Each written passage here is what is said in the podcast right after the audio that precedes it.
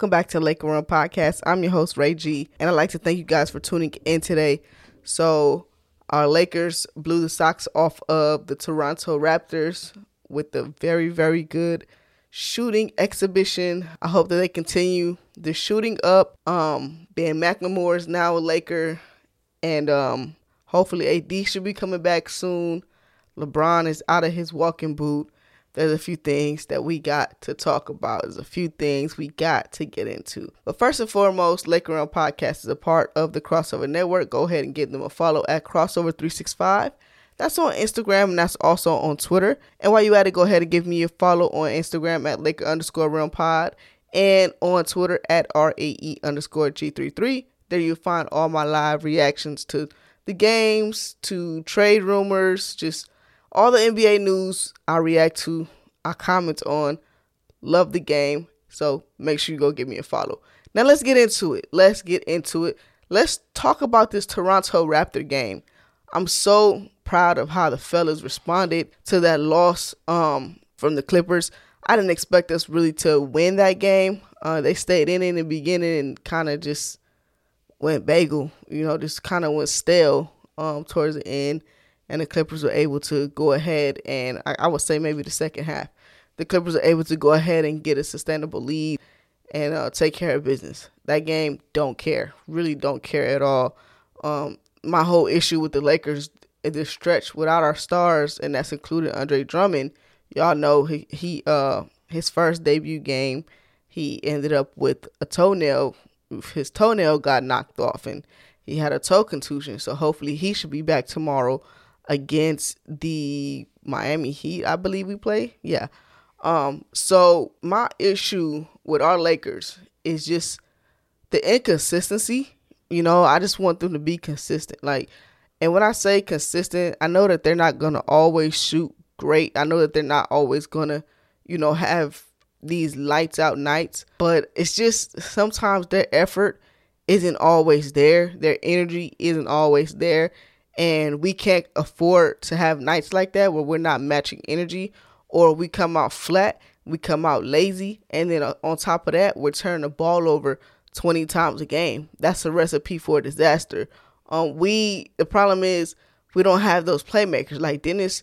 He he's not there. He's not a playmaker. He he's a, a guard and a scoring guard is what Dennis is to me. We can see how you know sometimes he he sloppy with the ball. He has sloppy passes. He don't always set his players up well. He throws up he throws these lazy passes that's picked off, or he dribbles the ball off his feet, and you know stuff like that that he's doing. And it's like, uh, we miss LeBron's playmaking for sure because the offense is just is it's it's raggedy. We got some raggedy offense right now. We ain't even running nothing. And then the fact that they're not even making shots, like how we supposed to win these games? Toronto was a breath of fresh air for us Laker fans to watch them shoot the way they, you know, shot the ball. And I'm just gonna say it, Marc Gasol set the tone for that game. He set the tone for that game the way he came out and played on it on defense, on offense, you know, assists, and just very engaged in the game. I believe that he set the tone in that game, and the team was able to go ahead and follow his lead. You know, he is, you know, quote unquote, like kind of like a, a playmaking big. I wouldn't even say quote unquote, but he is a playmaking big and he does have great vision. We all know about his IQ and just you know the way he he played that game with 13 points. You know he usually not he don't look to score, but he's very aggressive in this game because we need the points. We need the points. Our defense is still on point.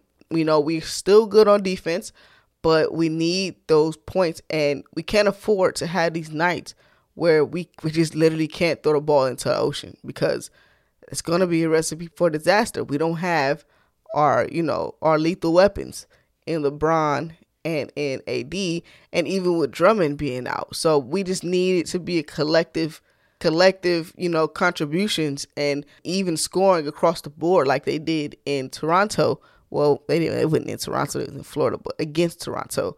Um, well, everybody was knocking down threes. Markieff Morris was hitting his shots, and Kuz was hitting his shots, and it's like they couldn't miss. Man, I was just, I was so excited for that game. Like that game and the Sacramento game, those two games had me like, yeah, just can y'all just imagine this? I was just telling my homeboy this today. I was like, yo, can you imagine if our Lakers was to shoot the way that they shoot, and then you add LeBron and you add AD to that, and you add Drummond to that, and you add Ben McLemore to that? Like who who at that point it's like they're shooting lights out, their defense is number one, and then you add LeBron and AD to that. Yo, who's stopping that? I don't even care uh, about the Brooklyn Nets. If the Lakers shoot the way that they shot against Toronto, like I know obviously they're not gonna be shooting like seventy one percent or what, but if they when they shoot that way when they you know make their threes, who, how do you stop this team, right? Because you can go, they can go inside out any any kind of way. If you double LeBron and our shooters are knocking down shots, he's gonna make you pay. If you don't double him, it's hard to guard LeBron one on one. And same thing with AD. And then the weakness of the center position is now, you know, a strength with Andre Drummond because now you have someone that can eat you up on offensive boards, you know, and then give us extra possessions. And then, you know, he's not like a crazy shot blocker, but he can defend the rim. And then once you do that, you can bring Marc Gasol off the, the bench and he can eat up on your second your secondary big. And then you could also bring Trez in to do that also. But then you could also, if you wanted to, put AD at the five.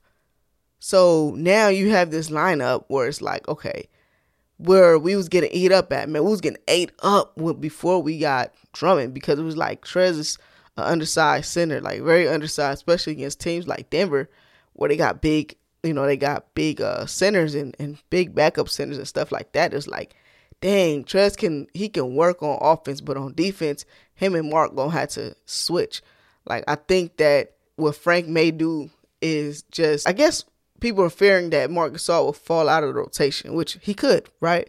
He very well may, and he very well could.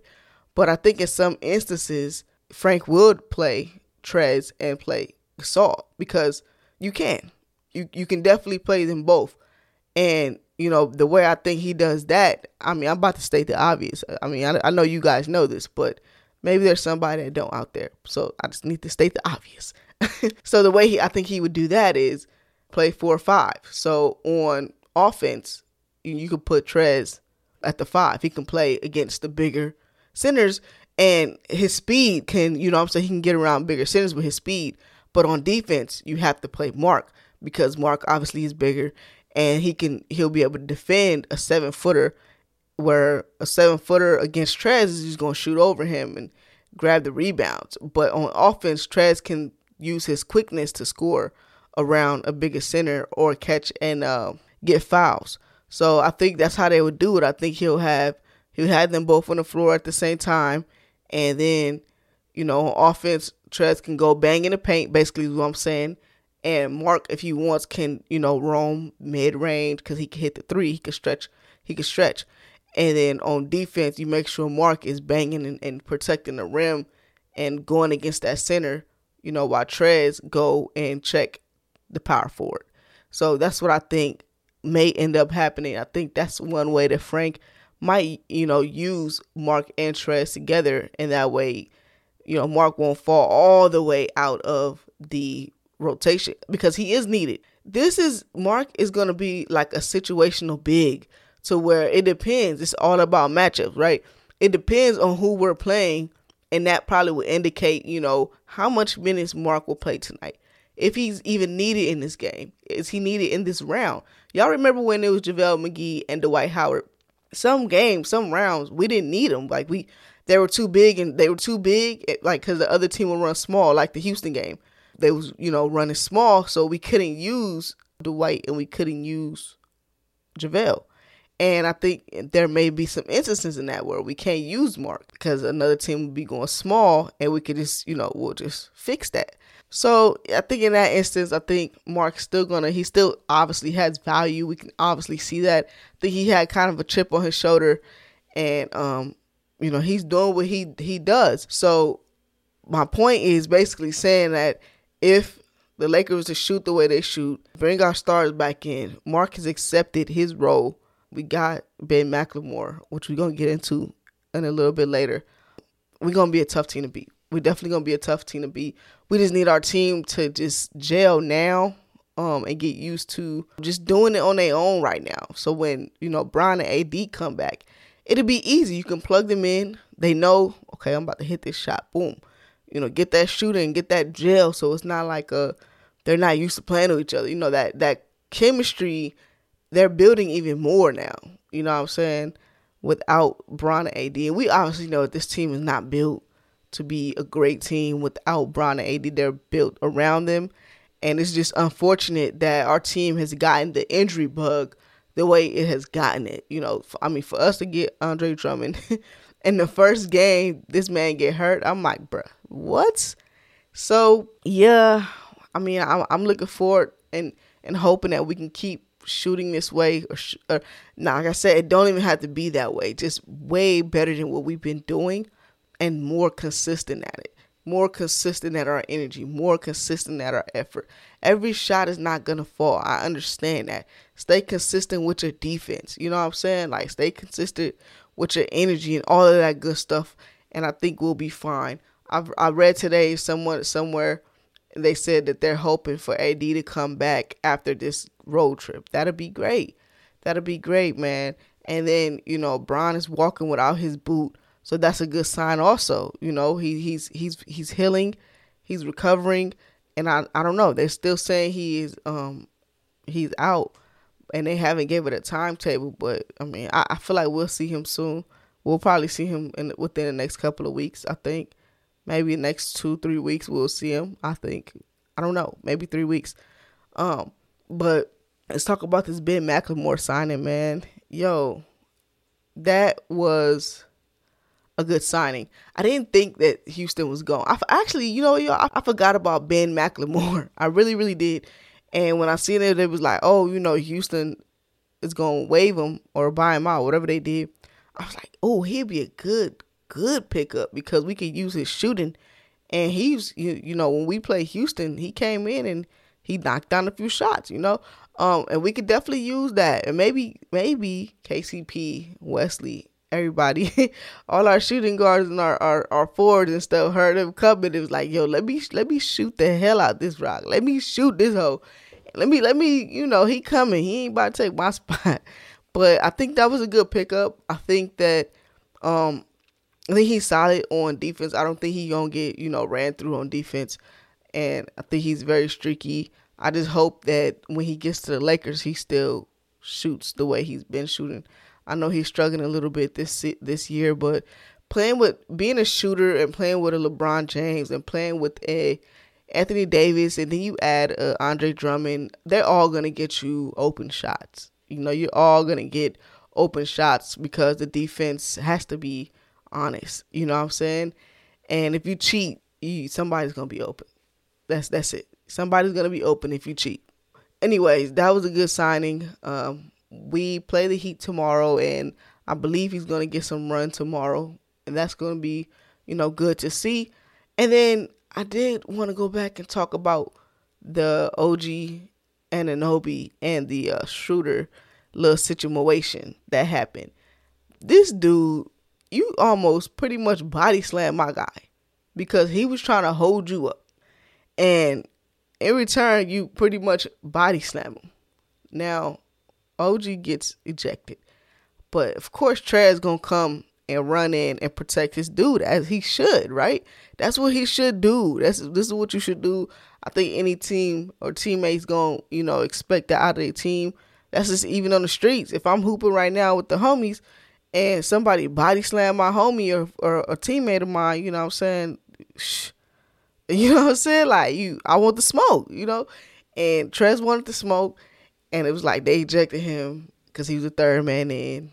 That's the that's the NBA rules. You know what I'm saying? I was like, man, this dude is just protecting his teammate. He just protecting his teammate.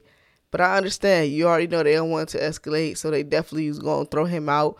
You know, a lot of people didn't agree with it. I didn't agree with it. I'm like, just give them a technical let's play ball. You feel me? But that's not what they did. Um, and then Gary Trent Jr. was in the middle of it also. And I think that's what made Trez go over there because they like, hold on. You know what I mean? Hold up, hold up, partner. Like, we ain't about to do this right here. So honestly, I ain't even mad that he got ejected. I understand it, I get it, and I respect it. After the game, he pretty much said his beef was with anybody that wasn't wearing a Laker jersey, and who doesn't love that energy? Man, I love that energy right there for sure. Stand up for your brother, stand up for your team, man. You know, y'all family at this point. You know, it's y'all against the rest of the league, and y'all know the NBA got a vendetta out against the Lakers anyway. So it is what it is. So yeah, we we play Miami. We play Miami tomorrow.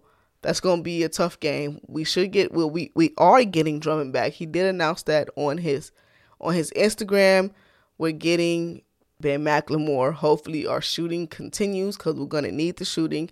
And we're gonna need that we're gonna need some great defense. And then on top of that, the turnovers. We gotta stop that. We gotta clean up the turnovers, man, because that's killing us, bruh. Like that is killing us. That let teams back into the games.